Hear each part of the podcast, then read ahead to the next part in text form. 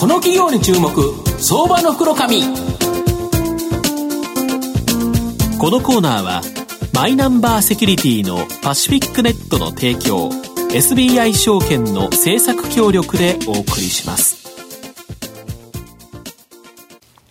ここからは相場の福の神 SBI 証券投資調査部シニアマーケットアナリスト藤本信之さんと一緒にお送りします。藤本さんこんにちは。毎度相場の福の神こと藤本でございます。こんにちは。マーケットちょっと落ち着いてきましたね。ね今日で4日続伸いけますかねなんとか15円とか 微妙ですけど、いってほしいな。1万7000円。いい感じですね。うん、はい。はい。で、今日はですね、あの、そういう相場の中ですね、えー、証券コード6081、東証マザーズ上場、アライドアーキテクツ代表取締役社長の中村正秀さんにお越しいただいております。中村さん、よろしくお願いします。よろしくお願いします。よろしくお願いします。このアライドアーキテクツさんはですね、東証マザーズ上場で、今株価価704円で、えー、売買単位100株ですから、まあ、約7万円で買えるという形なんですが、まあ、例えば Facebook とか Twitter、Instagram のようなですね、SNS を利用したマーケティングの企画、運用、分析、こちらを行っております。で、ちょっとですね、Facebook の運用方針の変更によってですね、大きなちょっと悪影響ありまして、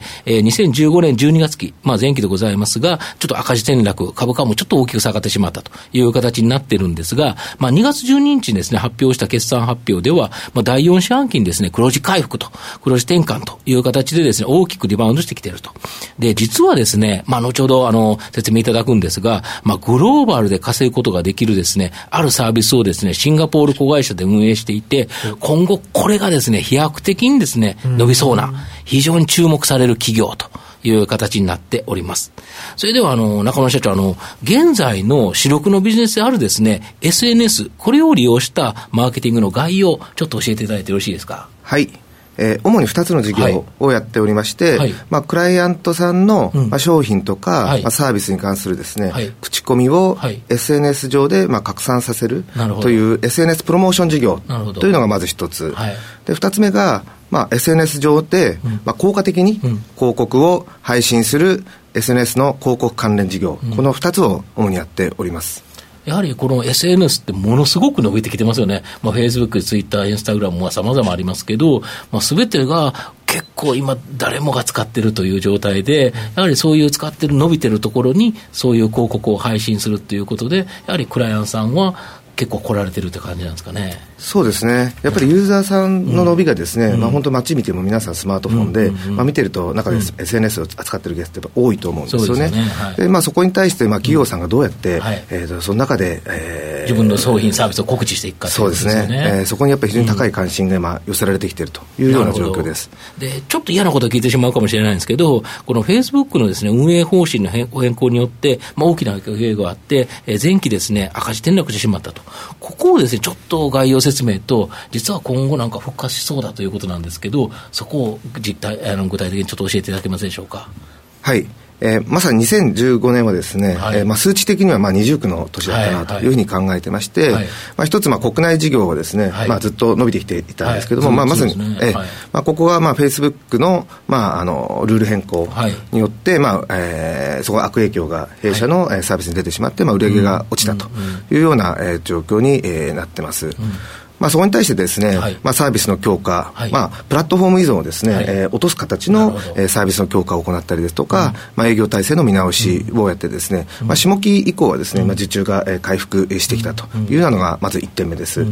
まあ、2つ目はですね、まあ、海外子会社、今、えー、おっしゃっていただいた部分ですけれども、はい、えー、リフィール4というサービスをやっておりまして、まあ、ここはですね、まあ、プラットフォームビジネスを、はい、えー、今、えー、構築しておりまして、はい、えー、まあ、初期の頃はですね、まあ、開発費用ですとか、そもそもプラットフォーム自体にですね、えーとまあ、認知を高め認知を高めたりとか、そこで、まあ、コストが発生するので、もともとこれは投資機だったんですけれども、え結果的にはですね、まあ、2つの事業で、えーまあ、苦しかったと、数値的に苦しかったというような、え状況です。で国内の方はかなりこれ回復しそうなんですかね。そうですね、あのまあ、まさに、えー、サービスの、えー、強化というものが、うん、えー、昨年行ってきたのが、うん、まあ、効いてきていて、うん、えー、まあ、あのの第4四半期では、まあ、営業黒字まで来てますので、まあ、それと、まあ、非常に力強いですね、まあ、あのなんていうか企業さんのニーズというものも、はい、えー、感じてきてますので、うん、えー、今年はですねかなり期待できるかなというふうに考えています、なるほど。で御社でいうともうこれ僕はここは最大のですね注目ポイントだと思うんですけど、このシンガポール子会社で手掛ける、えー、フェイスブックとかインスタグラムこちらのですね広告制作のクラウドソーシングサービス、まあ、リフィール4と言われるそうなんですけどこれの概要とですね成長性についてちょっとご説明いただきたいんですが。はいえこちら2014年にですね、はい、あのシンガポールに、はい、作った海外子会社でリフィール4という会社なんですけれども、はい、えー、まあ、世界に向けて、まあ、事業を展開している会社です、うん、でまあ、簡単に事業説明すると、うん、あの SNS 広告の、まあ、デザイン制作を発注したい企業さんってもちろんいるわけでして、そうあのテキストのグーグルさんの広告とかだと、テキストで結構いきますけども、はい。あの SNS の場合は必ず大きなビジュアルとか、まあ、静止画、動画っていうのが出てくるわけなんですけども、まあ、そういったものを作らなければいけないとい。うことで、え広告のマーケットが高まる中で、どうやって作るんだとい。うような部分が一つ注目されているというのと、あと一方でデザイン制作を、まあ、請け負うデザイナーさんがいるわけで、まあ、この両者をですね、マッチングするというような、えー、クラウドソーシングになってます。これ、えっと、ものすごいですね、国の数の方がデザイナーとしておられるそうなんですけど、何カ国の方がおられるんですかね？今、あの93か国、1万名の方ですね。93か国ですか、はい、やはりこのフェイスブックとかインスタグラムっていうのは、全世界でされてるサービスだから、うん、やっぱりその国々によって、その見られる広告っていうか、好まれる広告が違うと、するとやっぱりそこの国の人が、やはりデザインした方がいいよということでいうと、このシステムって本当にいけそうですよね。うん、そうですね。まさに SNS の広告は、うん、普通のウェブの広告と違って、まあ、うん、人と人との会話の中に、うん、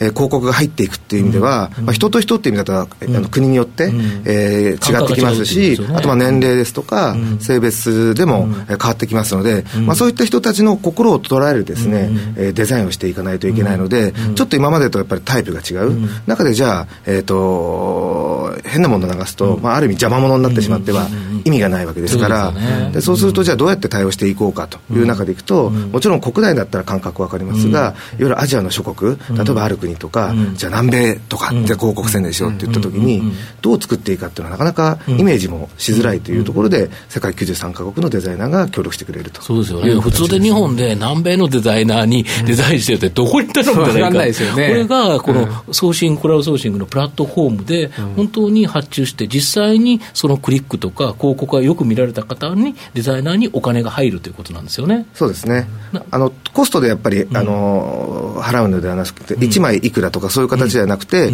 あの成果の良かった、あの広告成果の良かったものを中心に出稿されていって、まあ、そこからあの成果に戻って、えー、成果に倣って、デザイナーさんですとか弊社にフィーが入ってくるので、発注主さんからしても、あのしっかり変動費化できるというかですね、そういったメリットもあります。でこれあの、ドルチャガとデザイナーさん、先進諸国というよりは、まあえー、いわゆるですね、えー、今から成長しそうなですね国の方、具体的にはどういう国の人が多いんですかね？やっぱりですね93カ国とは言っても、アジアが中心で、えまあ、例えば、えー、とフィリピンですとかインドネシアの、はえこれからやっぱり経済成長していきそうな国の、えー、方々が、まあ、ウェブを勉強されていて、そういった方々が、えーまあ、クライアントさんは一方で、欧米ですとか中国ですとか、そういった非常に、まあせえー、先進国の、ビッグクライアントですよね、ビッグクライアントが多いので、そういったクライアントの仕事を、まあえー、アジアの、まあ、諸国が受けてるっていうような構図に少しなってきてますね。なるほど、とすると実際にですねこれ面白いのが、日本がほとんど絡んでないんですよね。日本絡まないグローバルで、えっと、欧米の大きな企業が、えっと、発注してですね、そういうアジアの諸国の方が作られる、日本人全く返さないグローバルで稼げる企業って本当世の中ないですよね。そうですね、やっぱり特に SNS っていうのは、例えばフェイスブックだけでも月間で15億人が使ってるという中で、じゃあ、えー、日本のシェアっていうのは、本当まだまだちっちゃいわけなんですよね。そういった意味ですと、SNS の中でこういった政策の、えクラウドをやっぱりやるっていうことになってくると、まずはやっぱりグローバルから出ていかないと、このマーケットには対応できないだろうというふうに考えたんですね。なるほどだからまあそこのまずは日本よりも一番大きな英語圏ですとか、まあ、そういったところの、えー、仕事をですね受けれるようにするというと必然的にそういった形になってきたという感じです。それでシンガポールっていうわけですね。でしかもこれあれですねプラットフォームだから、もう一番最初作るときは多少苦労するだからこそちょっと去年苦しかったかというところなんですけど、超えちゃえば変動費があまりないので、一気に利益率高まりますよね。そうですね。やっぱりマッチングの部分がありますので、はい、デザイナーさんがしっかり稼働できて、クライアントさんがしっかり使いこなしていくと、まあ、どんどんこの上でものが作られていって、実際広告配信されてそのうちの何パーセントがっていう形になってくると、ね、利益率高まってくるいい形かなと思います。そうですね。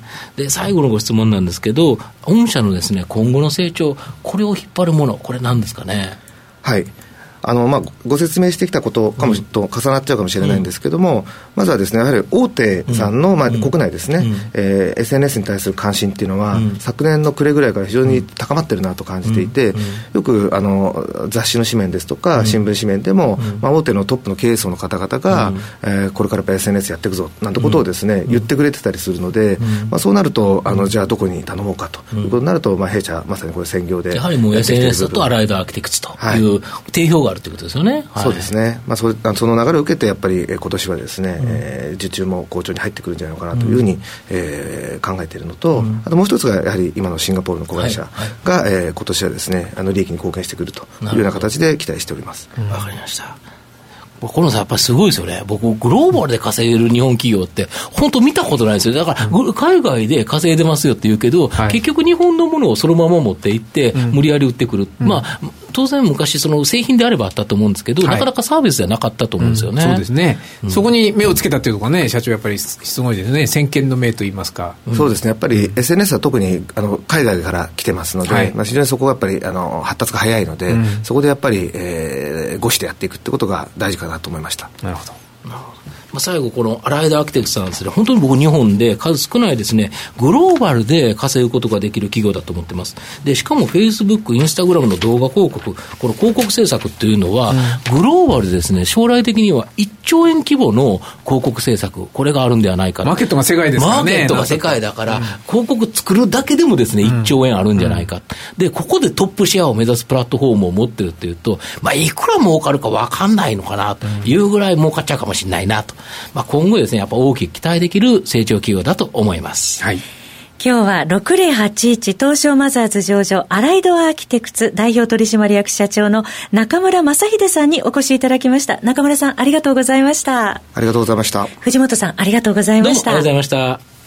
証券コード3021東証マザーズ上場パシフィックネットはマイナンバーに完全対応した情報機器データ消去サービスをはじめとする IT セキュリティサービス、そして IT 機器の中長期レンタルなどで企業の IT 化を支援する IT ファイナンスサービスを全国8拠点のネットワークで展開するオンリーワン企業です。マイナンバーセキュリティをサポートする証券コード3021東証マザーズ上場パシフィックネットにご注目ください。この企業に注目相場の福のこのコーナーはマイナンバーセキュリティのパシフィックネットの提供 SBI 証券の政策協力でお送りしました。